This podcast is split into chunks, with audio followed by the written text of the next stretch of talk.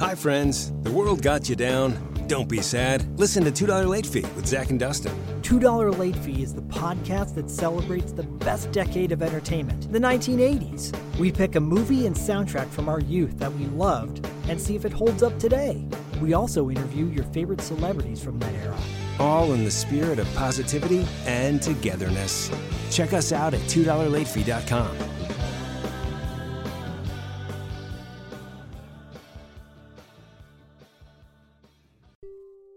is mind blowing and heartbreaking how many original scripts are written every year but are never made. So we seek out these scripts and bring them to life with full audio production and professional actors. Check us out at Undiscovered Scripts, Movies made of paper. wherever you get your podcasts. Free.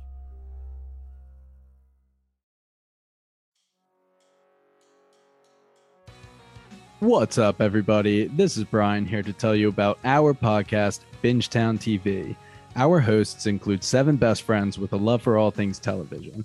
We cover a range of genres with a focus on fantasy and sci fi, but also dip our feet into drama, horror, comedy, and pretty much anything we think is good television. We use the traditional deep dive formula for new live shows that are released week to week, but our calling card is our Rooks and Vets and Pitchtown TV series. Rooks and Vets pairs two of our hosts that have seen a show with two of our hosts that have not seen a show. Pitchtown TV is when we have a special guest pitch us a show by having us watch the pilot and trying to convince us to watch the rest. If you're craving more content on some of your favorite TV shows, then you should listen to Bingetown TV. Find us on our website at bingetowntv.com, the Apple Podcast app, Spotify, or wherever else you may find your podcast.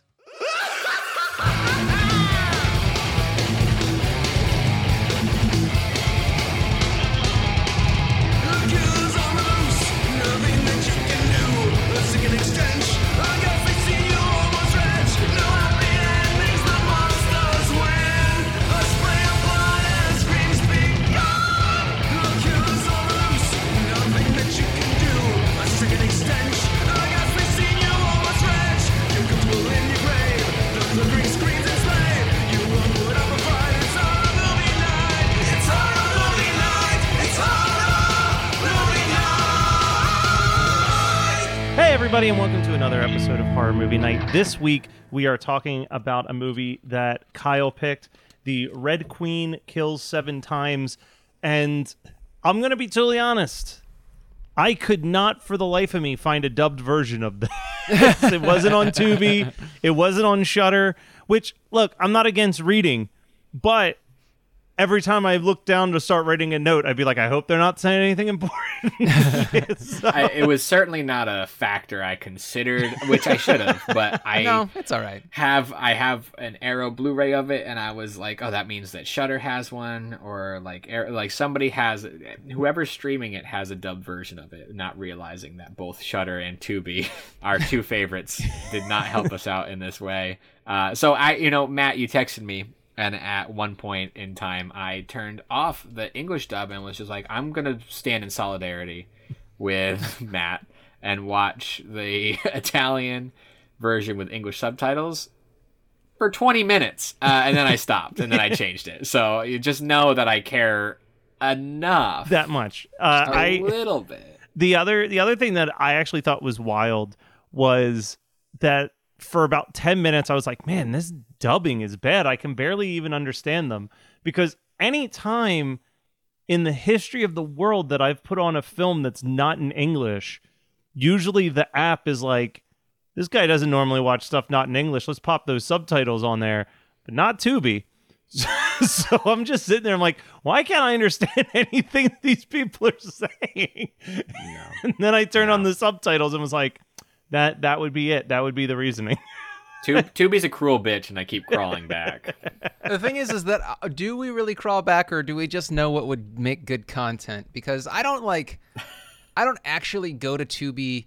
Well, okay, so one of us may go to Tubi and be like, mm, I really, I got a hankering for something on Tubi. And, and for me, and I'm probably Matt. Matt, Yeah, uh, it's it's. I'm probably trying to think who's the one that we did a Patreon episode about their watch list on Tubi. I have cer- I have a certain uh, number of interests, and Tubi just happens to fill a lot of that. I like that you're Um, basically just the lamest Liam Neeson from from Taken. I have a certain amount of things that I really like to do, or whatever the line is, and one of them is spend two hours watching an hour and a half movie because of ads on to Yeah. me. I don't know who Um, you are or where you are, but I have a very specific set of streaming sites. I have a very specific list of things on Tubi to watch, and you're not on them. You know, I, I do Uh, like. I gotta say, I, I love the fact that Matt is sitting there thinking that streaming services are smart enough to know when he likes to have subtitles because they don't work that way, buddy.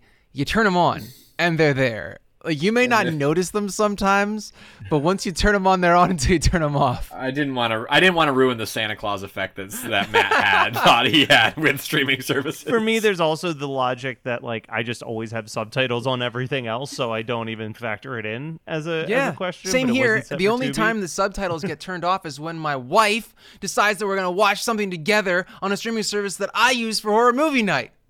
How dare she? Yeah. How dare she want to spend time with her husband? That's what happened to me. My wife turned off my TV subtitles. That's gonna Uh, I just tie in wanna- perfectly to my uh, what did we watch? So great. I want to get this out of the way up front. Um, I don't. Ha- I don't have a beer for today, but it is my first Giallo pick, and I don't know how many Giallo picks have been on the show. Uh, so I just have to commemorate this moment with a little bit of JB. JB. Uh, just a little bit. There's no nips. Uh, oh, did- seems- oh, oh no! like a I lot didn't mean bit. to dr- like pour half. I just bottle wanted in. the sound. The sound was there. I just wanted. The sound. Well, if it makes you feel any I better, don't I want just this. I just- I found these in my desk, some Swedish fish, and they're red, and I bet that there are there are six in it. Fuck, I ate one. Oh no, Oh, there Scott. it is. But yeah, so this movie was fine. Like I I bounce around on my feelings of Giallo and you know, I've been doing the big uh re-listening to 50 episodes of horror movie night to try to like gauge what goes into the best of for for the past year. And i literally just listened to the episode where for kyle's what did i watch? I misunderstood what he was saying at the time because he said i watched the red queen kills seven times and i was under the impression that seven different times he watched a movie called the red queen queen kills I've only watched this movie three times. Yeah, you're Kyle like- watches I the Red Queen to- kill 'Cause seven times. What you times. said was, I watched the Red Queen kills seven times, and now I understand what I do like about Giallo. And I'm like, man, he watched a movie he didn't like six times, but that seventh time it unlocked it all. It's lucky number seven, man. it just clicks. so, yeah, I, I mean, I guess we'll start there. Apparently, this movie has a very special place in your heart as a film that made you start to understand a genre that you maybe weren't so thrilled about. So let's dive into that.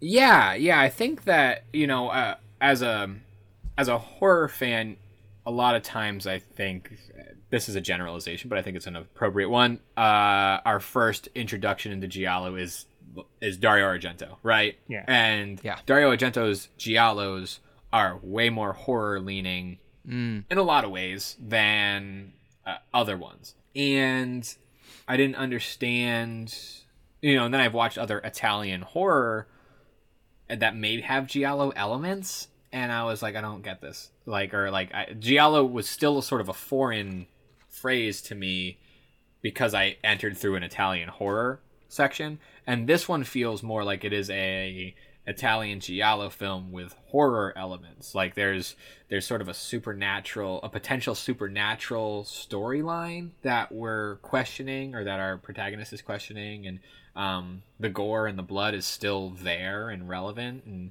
um, it's not that mysterious like it's mysterious but not like a true mystery movie. And uh, something just clicked with me where i was like it, it felt like I, I saw the other entrance to where i arrived earlier on in my viewing you know what i mean i was like oh other people get to this point of appreciating or enjoying these types of movies by entering through that door and i just I, it just clicked with me and i mean look this is probably my least favorite time that i watched it Because you're gonna have to defend it. Yes, yeah, because I'm like, oh, now I have to not just say that I liked it. We can act. We have to have to talk about it with two other people. Uh, who I've now forced to watch uh, this movie, not somebody who was just happened to be in my house and we were like having a fun time. It's like no, these people were separate from me and they had to watch it. Maybe with no du- English dubbing, Matt. Yeah. Scott, I don't know how you watched it. Oh, I watched it on Um, Tubi with no English dubbing. Okay, yeah, cool. Now I It feel took real me bad. Two days to finish it. um, but I, I, I also don't think that's not a it's it's not a not fun movie or not a not good movie. Uh, it's just per- particular. The- um, I feel like if people did what I did, which was not probably not the ideal way to do it, but I realized I'm gonna have a rough time with this subtitles, so I'm gonna read the wiki page page plot summary in its entirety first, and Yes. then watch it. It was Yeah. very easy to follow the beats because it was like Yeah. if I looked away, I'm still like, okay, I got it. This is this person. This is like what it's playing towards. And obviously, I ruined the quote unquote twist, but it's also like a murder mystery from 1972, and there's only about three different twists that it could have possibly been Yes, anyway. correct. So Yeah, like, correct. it's not like I was like, oh, it's it was the devil. Like you know, like it's like okay, it's it's her sister. Got it. It's funny that you spoiled it for yourself because I forgot again until maybe the last 15 minutes what had happened. I was con- I convinced myself that it was one person and fooled myself again. The Red Queen got me for a third time. I, uh, but Red but- Queen fools Kyle three times. Three, three times. times. yes. I think that there's something interesting worth bringing up about what you're saying though with Giallo because I think of something that Jonathan said on a very early episode of Geekscape where you know he, s- he said like if you're into geeky stuff there's only a finite amount of hours and time that you can dedicate to being a, obsessed about a certain thing so like someone might be crazy knowledgeable about like music and comic books but clueless with video games because like that's Right. not what they care about and so on and so forth. And horror is such an expansive genre of subgenres that i think for a lot of people that becomes the same situation where you know tom from the facebook group is obviously someone who leans really hard into the giallo mm-hmm. stuff so he's super knowledgeable about that um, miguel from horrible imaginings leans real hard into like kaiju and hammer films like that is Right. his bread and butter Scott and I both really lean hard into like slasher films and then, you know, Scott's into into some stuff, I'm into some stuff where it's like I really like the big ass monster movies. You take me you you take a, a normal size alligator and now he's a gigantic size alligator. I don't care how shitty it is. I'll put it on. Right. I'll, Yeah. I'll watch it He'll watch way it more than sooner than I'll watch this. You're, Yeah. you're saying you're saying Mega Croc? You- Did you say? I'm sorry. Did you say Mega? Yeah. Are you wait, hold on a second. You're telling me that there's a mega python and a Crocosaurus Rex and they're gonna fight it out? Like, another thing that I noticed watching this movie, like you mentioned it too, you do get some of those stellar kills, man. That girl's head Oh, impaling yeah. on that fence. That was That I mean, that made the whole movie worth watching to me. Yeah. Was that scene? Yeah, and I I want to say I didn't hate my watch. Like I I- I know I messaged you guys. Like I don't specifically enjoy giallo. I get it. Like I've always Yeah. gotten it, and I'm I'm not talking down to anyone, especially you, Kyle. I'm I'm like I've already always understood like the point of it, but it's just not my thing.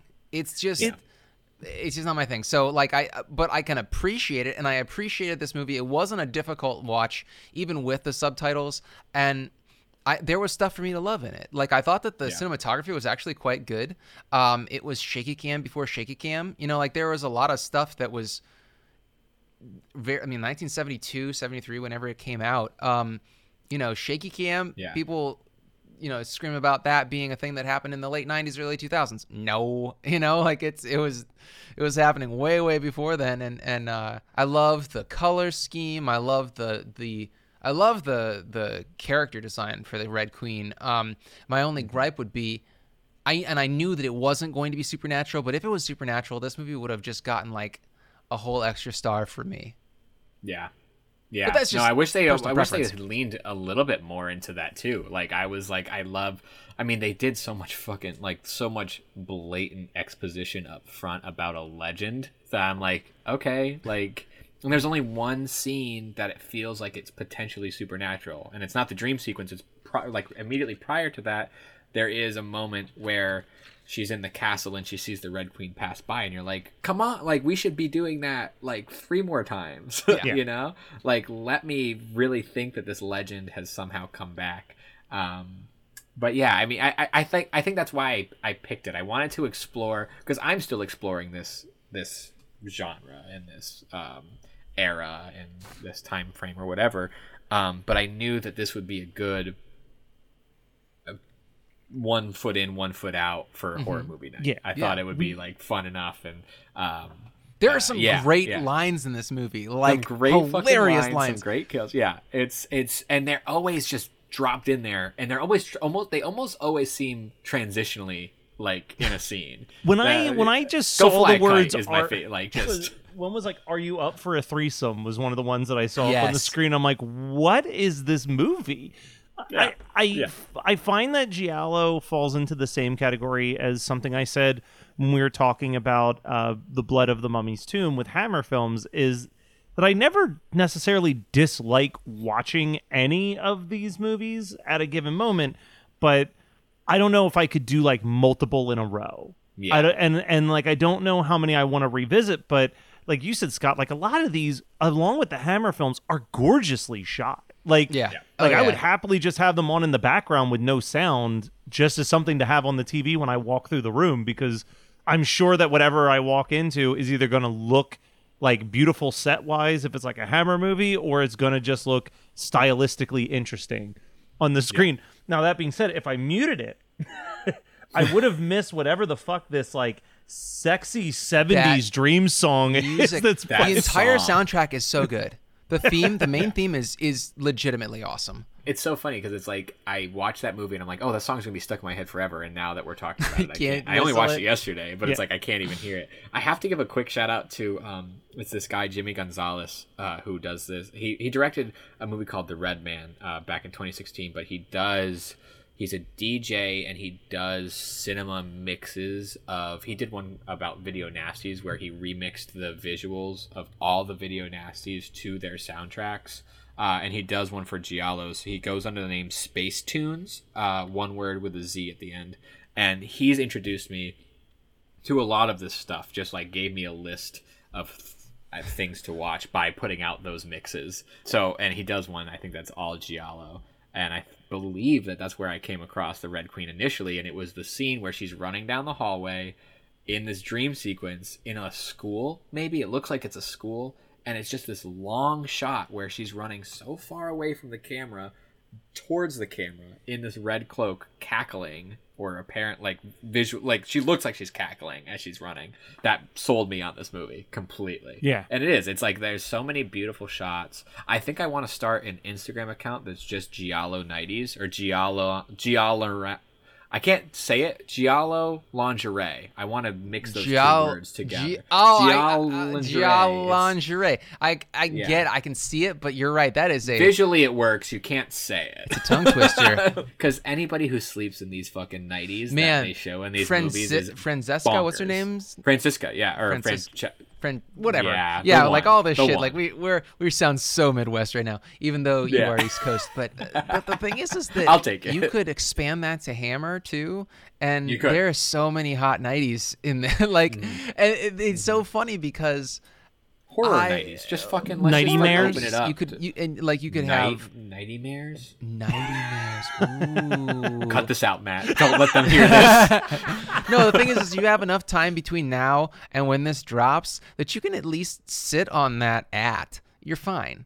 There, I feel like we watch so many, even not purposely. I don't want to go se- seeking these things out necessarily. But It's they just if it happen so happens, then it, you add it. Yeah. It happens so often. I, I love when I, I did not write down her name, but she's the girl who's trying to steal away it's Sybil Danning as Lulu. Yeah. Sybil. That's Yeah, Sybil it is. Danning. Yeah, yeah, it is. I which didn't is even- absurd. Yeah, I did not even recognize her. She doesn't Um, look like Sybil Danning. No, she doesn't not, look like the Sybil. The Sybil yet. yeah, yeah. Give her ten years. The thing is, is that she she's like naked. She finds herself, or you find her naked, reclining on w- Walter. I don't know whatever his name is. Um, his his sofa in his amazingly painted like sex Oh, den. yeah. That scene is, is ridiculous. Amazing. Incredible. It's it's so good. And that's not a set. They literally just filmed it in an apartment in 1972. Yeah, That was for rent. Yeah, yeah. They, they so was she because she says, "I know some special tricks. Even the police know I'm an incredible nymphomaniac." Which, that's what I'm saying is even if there were no good deaths in it, that line alone is just Yeah. perfection. It's so sleazy. It's so sleazy. And there's that whole scene where the one guy who's like a cuck because he can't get it up, I guess.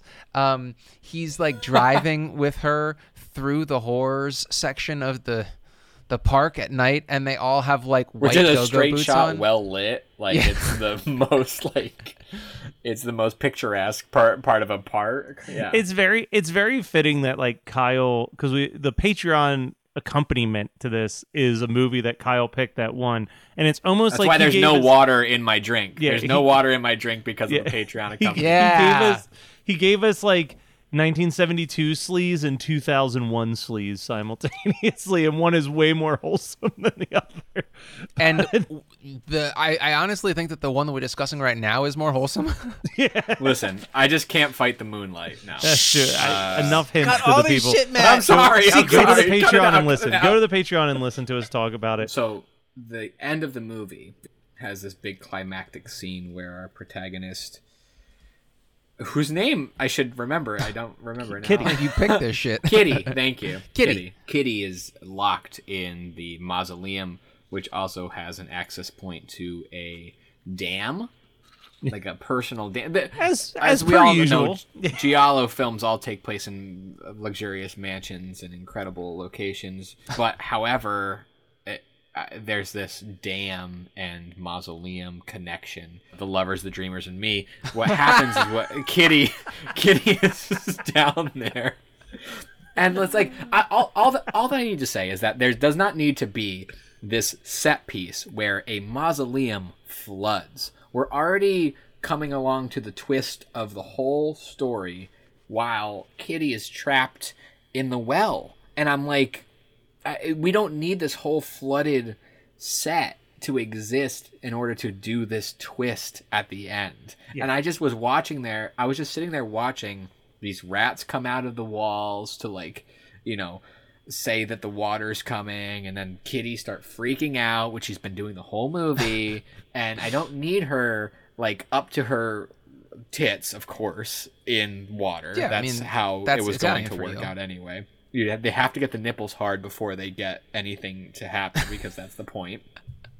I'm just like, well, why spend the money on this part of the story when all you needed to do was twist it and not flood a mausoleum, not So, flood my basement I for that you've seen enough Argento esque giallo I know, or Argento esque. They always end up in a fucking It's room all that wet. costs It's- like, yeah. It's so, there's so much water. I just wa- didn't I just wa- like I was just talking about City of the Living Dead. Like there's so much water in that movie that doesn't Oh, need to that's a that's a damp movie. Yeah. like that's a fucking damp. Yeah, movie. there's a lot right. the beyond. There, I mean, pretty much Yeah. all three of the the Mother trilogy, The motherfucker in- trilogy. Yeah. yeah, like Inferno is like half underwater, which is ironic because That's true. That's true. Um, No, I no, you're right. There there is a there. that- I, didn't you know, Argento do Dark a- Water too? And that movie is so wet. Is that the one that takes place in a laundromat? No, it takes place on an island. It's very Lovecraftian. It's it's on it's on my Shutter watch list and on my long HMN list. It's just Is there a the- movie that takes place in a laundromat? Shit. My Bloody Valentine. No, what's the um? I know what you're talking about. It's like the, I think Robert Englund's in it, where it's like a killer laundromat machine. What? Oh, that's the Mangler. Yeah, the Mangler. Oh, the to Mangler. Fuck yo, yeah. we need we Carly and I quote the Mangler daily. like we there's there's this moment. Oh my god, never mind. We're gonna talk about the Mangler at some point. I'm gonna it's gonna be a pick. This is a teaser for the episode of Horror Movie Night that we'll watch.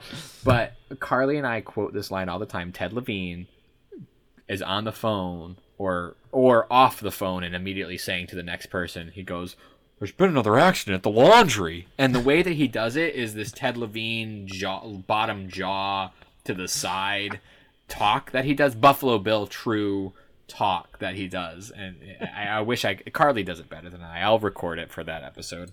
All right, we don't need to talk about the Mangler anymore. Hey, do you have an idea for a podcast but don't know where to start? Or do you have an already existing podcast that you want to take to the next level? Well, check out WeKnowPodcasting.com. From concept development to theme music to editing to logos, WeKnowPodcasting.com is a one stop shop for all things pod. Don't hesitate to hit us up. We're very nice. Hi, friends. The world got you down. Don't be sad. Listen to $2 Late Fee with Zach and Dustin. $2 Late Fee is the podcast that celebrates the best decade of entertainment, the 1980s. We pick a movie and soundtrack from our youth that we loved and see if it holds up today. We also interview your favorite celebrities from that era. All in the spirit of positivity and togetherness. Check us out at $2LateFee.com.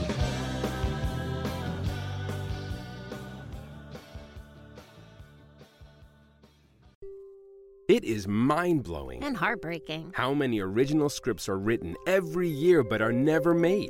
So we seek out these scripts and bring them to life with full audio production and professional actors. Check us out at Undiscovered Scripts, Movies made of paper. wherever you get your podcasts. Free. All right, Kyle, what is your double feature with the Red Queen kills seven times? It's it's actually a movie I've talked about on our uh, What Did We Watch, and it's a movie called Madhouse, and it is also about sisters or the idea of sisters and a tormenting sister of maybe maybe dead, maybe locked away, maybe somewhere else, tormenting a live sister who's trying to get their life back and just do their normal shit. And it is also put out, I believe, by Arrow. So like Arrow has a vibe. I have a vibe. I was about to say you guys Madhouse are and yeah, Madhouse and the Red Queen kills seven times is a is a vibe. Uh, and I think they're both maybe on Night Flight, or at least one of them is on Night Flight. Uh, both of them are on Shutter. Not a sponsor. all but- everything's on Tubi. Yeah, Uh, I mean, it's just- all, just- it all lives on Tubi. Madhouse sure. is Madhouse is English, uh, so just know that. Scott. I'll let you go next because I'm gonna probably name drop a bunch while explaining my thought process. I have two. I have one that I want to to that that I would want to watch after Red Queen, and then I'm going to tell you the one that altruistically I need to mention just so that I can pump up our co-host. So, um, I would watch Red Queen kill seven times, and then I would watch Malignant. Not because I enjoyed Malignant, but rather because it is basically a supernatural giallo, and um, just the ending is so absurd that it makes up for how middle of the road this movie felt for me.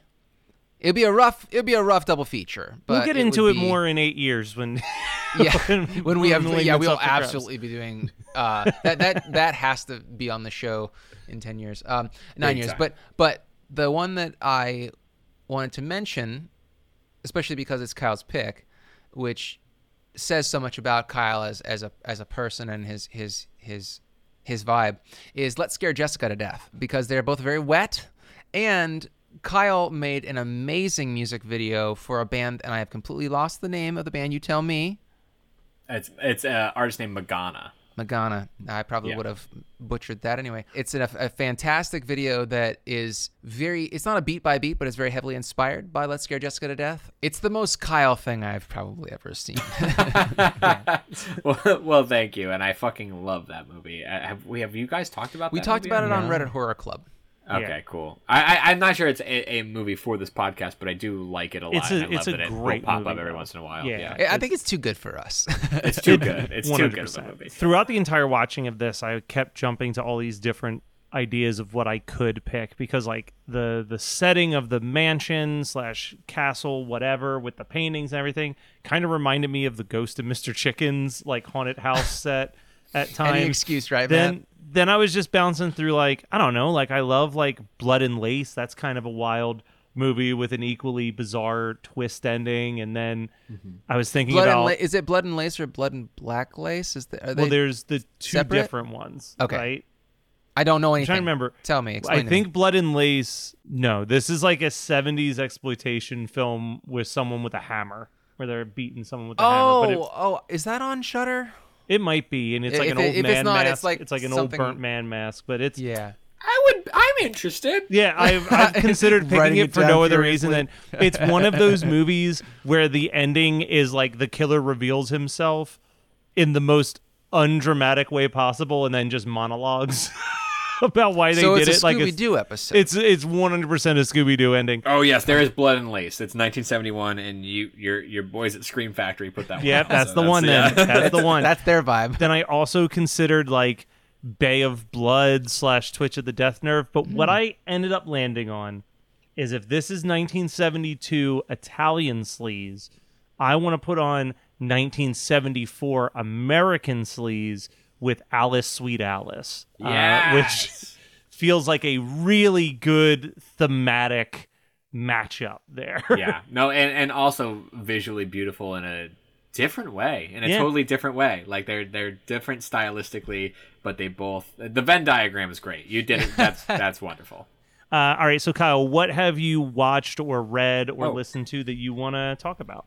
Yes. So Carly's a psychologist, and during her work day, she needs a little wind down. So she'll find articles and particularly BuzzFeed lists to just like chill the fuck out. And she came across a list, which is not a very chill list, but uh, list nonetheless. Comparatively. Uh, about uh, cult movie movies about cults that you may have not seen, and of course, I mean, I, I think we've all been on these lists before where we're like may have not seen, we've seen everything that they've come across. Yeah. This one was done by a former or a current editor of Fangoria, uh, whose name is- escapes me now.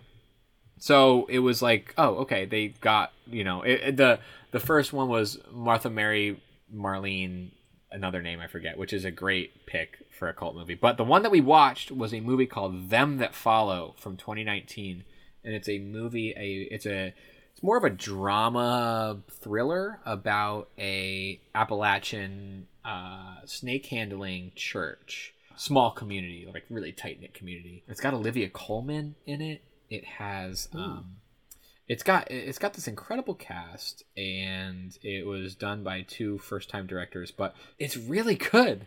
If if anybody knows anything, it's got Walton Goggins as the lead preacher, and Walton Goggins plays both really great comedy and really great thriller and drama.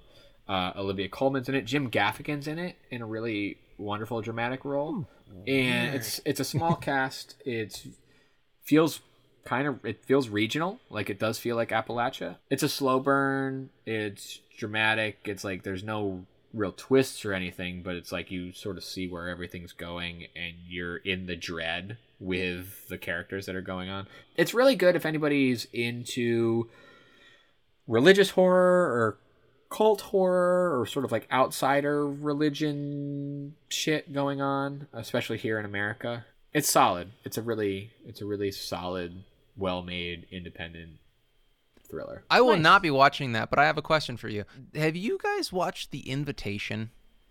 yes Did Yeah. you like it? i liked it a lot i think that uh catherine Kusama if i'm saying that right is a because she also did jennifer's body and she's been doing really incredible Writing or directing? work directing It just is is is very slow burn. It, it came on on Shudder TV, and I watched half of it, maybe three quarters of it, before I was like, because I really wanted there to be like something to happen, and and it didn't, and I was just like, I turned it off, went to sleep, and um, then I just read the wiki when I woke up. Um, I feel like I probably should have seen it through to the end. Maybe I will, but um, religious horror, like cult horror, it just needs to be more bombastic. Yeah, but I think that there's reason for you to not necessarily dig on it. But I think that the invitation, I, I, it- the invitation is one of those movies that is a whole piece. You know, I think that oftentimes on in horror, and maybe even on this podcast because of the particular movies that we gravitate towards, which again is not a problem, it's just what we dig, Yeah. is that there are moments that we really like, and there are pieces of it that we really like, and there are pieces. That's the reason why people make a lot of horror movies is because they have this idea that's a major piece, and then they have to you know, Fit build everything. Oh, out. that that's And that's I, I think point. that something with this movie, and even even with Jennifer's Body and other, uh, you know, I mean that's just specific to that filmmaker. But there are other pieces where it's like, well, this is a whole piece that like needs to exist minute for minute, start to finish. And you still might not have liked it, Scott. Like that's you know that's what it is. But I think that like there are those types of movies that are like this is a whole piece. But then there are people who like think have that thought, and each minute doesn't matter, but they're trying to make each minute matter, and it's actually infuriating. it's like there's there's a pendulum swing that if you don't like land in the middle of that, it's really frustrating on either end. Well, I, I think comparatively, it's it. I think about it sometimes in the tone of music, right? Like, let's think about music for a second. You've got like certain genres where you've got these songs where it's all about the big catchy chorus, or it's about like the ripper guitar solo. But then there's also this other world of like Sigur Rós, where it's like, oh no, it's just about creating this 10 minute soundscape that really has no peaks or valleys. It's just this consistent hum that, like, you know, like I don't drive around and casually listen to Sigur Rós. but man, it was perfect studying music. You know what I mean? Like it was like perfect music to like put on to like create that atmospheric Yeah. hum that I want it to like have a little bit of noise, but something that didn't distract. I've noticed from going to Fantastic Fest and festivals like that, you really get both sides of that, where it's like you're either going to get the movie that's just like huge moments with stuff in between to fill those pieces, or you get those movies where it's just like kind of just there. Like I will talk about something that is a very bombastic version of what we're kind of talking about, where it's like you have to watch it as a whole. There is no like highlight moment per se. You just have to take in the whole thing. But I'll Yeah. go last. I want to pass this to Scott. Scott, what did you watch, read, discuss, or or etc. So I have uh, two things, and one is a quick one, one is a little bit longer. Um, and but I will try to be brief with both. So I mentioned earlier on. Uh, Kyle said something about like a two hundred thousand dollar budget. I didn't check the budget for this movie, but a movie just came up on Shudder that seemed really interesting, and it had all five star reviews, and I was like, "Fuck this! This is this has to be good." Um, it was called A Ghost Waits. Um, Okay. Have you guys heard of it? Yeah. It is an ultra low budget film. Um, it feels more like a stage play. It's kind of like a supernatural rom com slash drama. And it's about, and it was written by the guy who plays the main male character. Um, and it's about a guy who is kind of like a handyman fix it guy for um, a, a rental property that people keep basically a ghost keeps pushing them out of it and he meets the ghost he's not scared of her and then he kind of falls in love with her and it's all about like he never fit in and and and doesn't like people but he likes her and she cares for him but um she has this responsibility because this house is hers and so she's supposed to haunt it. It has it, it goes on too long. It's an hour and a half. I felt like it should have been a 40 minute short but i thought that it was it was good. It was very good. And i i loved a lot about it i would recommend anybody watch it once if you are into character studies i'm not usually into character studies but i really liked it because i thought that it character studies i think probably work best when they are very small scope um, and and I think that when you have a bigger budget, you can do more and you can have a bigger scope, and then I think like you kind of lose the thread of a character study a little bit. Like, That's what's just- the point? yeah. point? Well, I mean, it's like when you have the option to spend more money, I think that it's too easy to forget that a character study really is like a one act. It's supposed to be a play. Like it really, I, I think of character studies as plays. Um, That's just personal opinion. I, I'm not saying that I know anything about it. Anyway, I really liked it um, for what it was, and it wasn't perfect, but I thought that it was an amazing first effort on an ultra low budget, probably the lowest budget thing, uh, lowest budget full length film I've watched in years.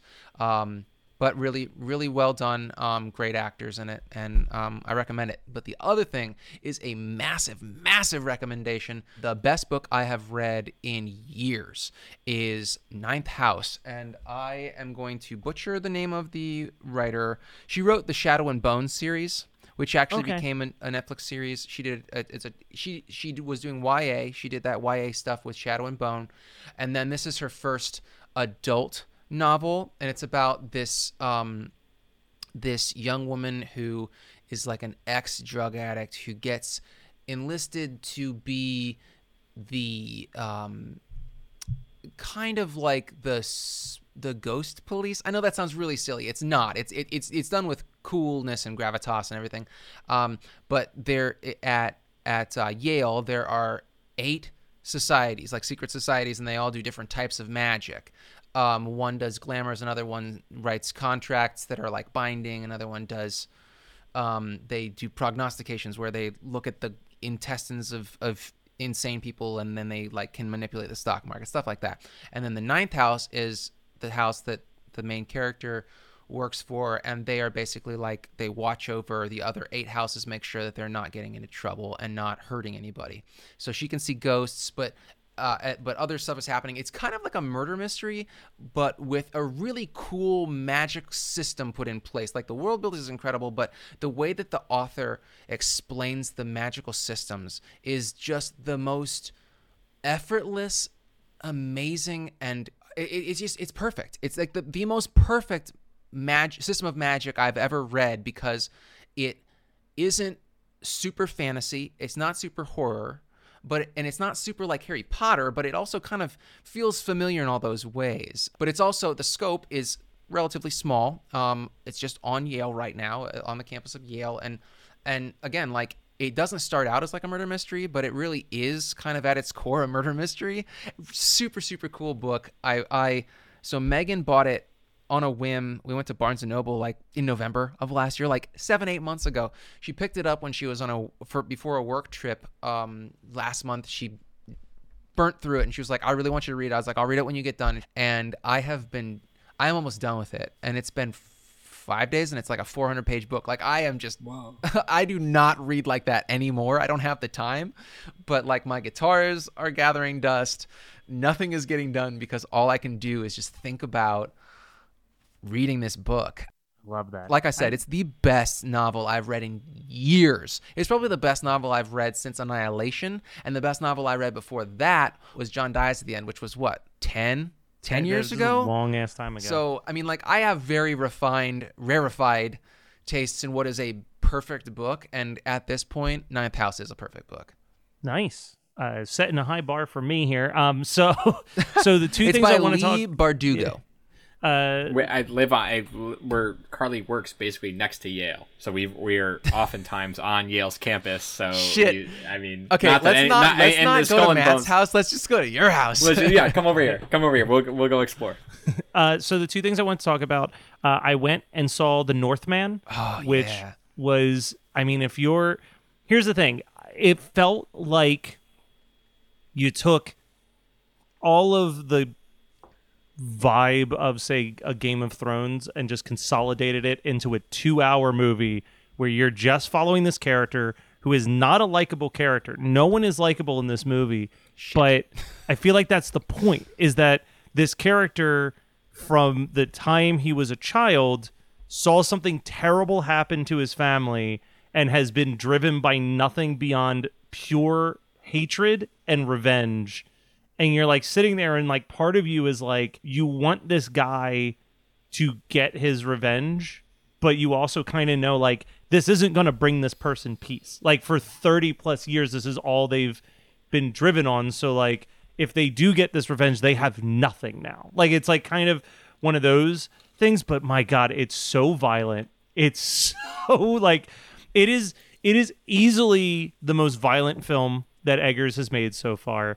It is also the most cast he's ever in the first Yeah. shot. There's more people than both of his previous movies combined. Just like the king comes home and it's like 70 people in the kingdom, and you're just like, this is the biggest cast he's ever worked with. But it's it's all there. Like even a bunch of people had said like, oh, it's kind of more straightforward for him, and and that is true, but it still gets fucking wacky. Like it is wacky, it's trippy. I had a really good time. Um, if you love horses, there there might be a couple horse deaths that are on camera that are pretty.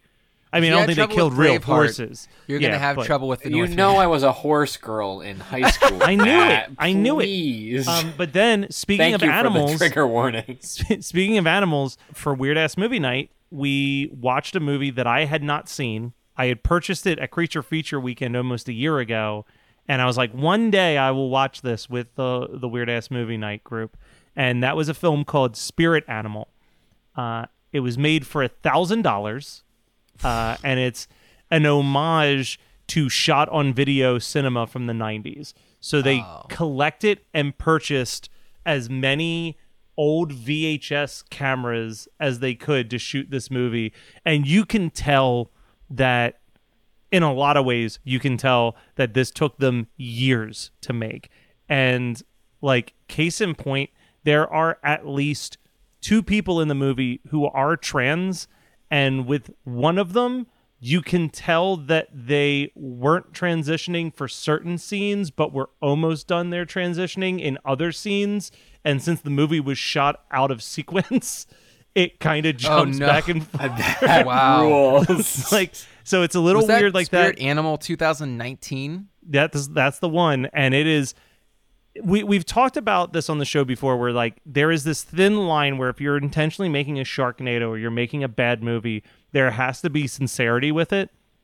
And what made this movie work where so many have failed is there are no jokes in this movie. Like it is a dumb, ridiculous concept, but there is not a single point where they wink at the camera and acknowledge that it's a dumb movie. Like they play it as straight and serious as any of those other cheapo shot on video movies are. The only noteworthy name in the entire film is that one of the characters is voiced by the actor who played the killer nerd in Killer Nerd and Bride of Killer Nerd Oh, from wow, American ex- Splendor. Yeah. Like, so Yo, Wow. I'm gonna tell you right now. You said like notable and noteworthy. I'm not sure. I don't know what he was on MTV a little Matt. bit, but uh, but Yeah. yeah, he was he was a MTV stretch. That correspondent was- that's a for for a bit in the late '80s, early '90s. That's so interesting. I'm so intrigued by that. The gore was incredible. Like I was watching it For a with my thousand friends. bucks.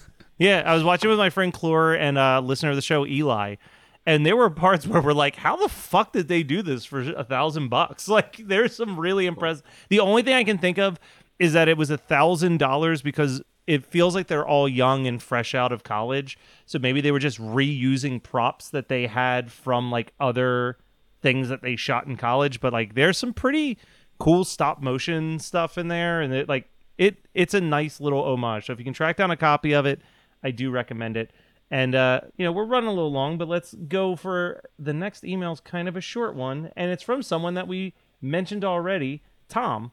Boo! He I'm said, kidding. he I- said uh, since, since Matt I feel like mentioned this a- was set up because Tom loves Giallo so much. no, this is just the way it fell. This was an email from uh, June of 2021. He said, Since Matt mentioned a possible email show not happening in response to a two year old email I sent in, let me respond with a fuck you. You don't tell me what to do. Uh, I don't have a topic. So when someone asks you, uh, I don't have a topic, but here's a question. So when someone asks you, what's your favorite movie? What is your knee jerk response? It doesn't actually have to be your favorite. Just what is the first thing that pops up to your head when the question is pitched to you? Obviously, I saw this question before you guys, so I've had time to think about it, and I I tend to say Clerks. I think is usually the one that just comes to me, even though it's in the top five. I don't think it's my favorite, but that's that's the one that comes out of my mouth the most. I, I think that I, I might have mentioned it before because we had another email about a, an editor who edited Blue Velvet, and I had proclaimed that that was my that was sort of a knee jerk reaction. I proclaimed that Blue Velvet was my favorite movie, and and I do. I, I stand by that. I think that if if a if a horror fan asks me what my favorite movie is, I say Night of the Living Dead. If anybody asks me what my favorite movie is, I say Blue Velvet, and I I think that they I think That's those are honest answers Because I, I think think, if someone asks, I think if someone asked me my favorite horror movie, my knee jerk would say Texas Chainsaw Massacre. Sure. like that's Yeah. like my go-to. Yeah, yeah, Um, yeah. I think it, it's it's a particular type of company, but I also feel like I'm only in, not for anything, I'm only in like horror or non-horror company, or Yeah, like yeah. not even non-horror, but just like horror or not company. um, and and those are my answers. All right, Scott.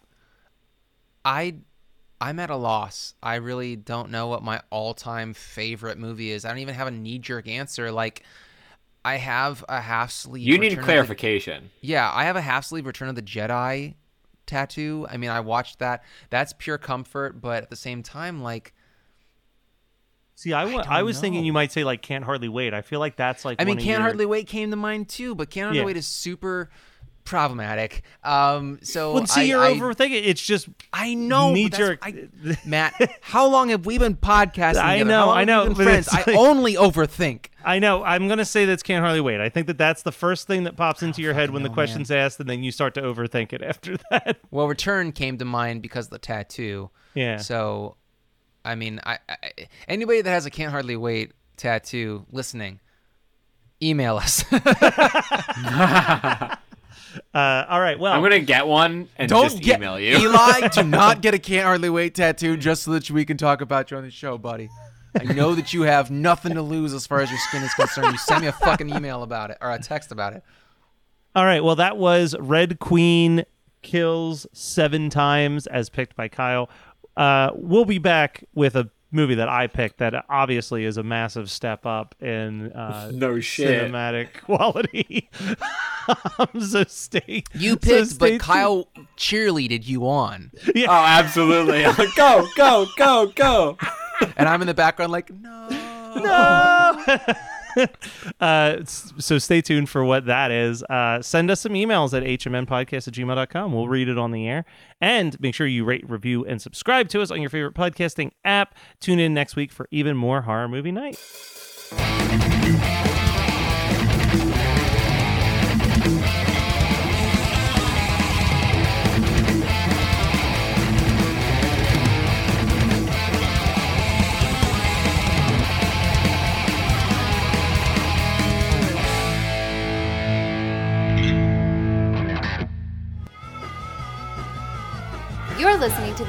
To Network.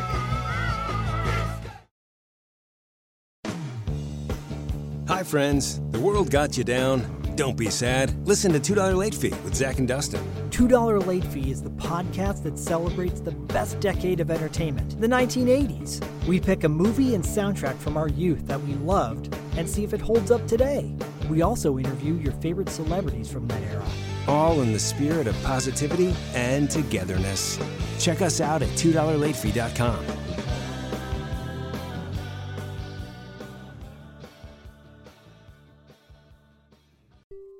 It is mind blowing And heartbreaking. how many original scripts are written every year but are never made. So we seek out these scripts and bring them to life with full audio production and professional actors. Check us out at Undiscovered Scripts, Movies made of paper. wherever you get your podcasts. Free.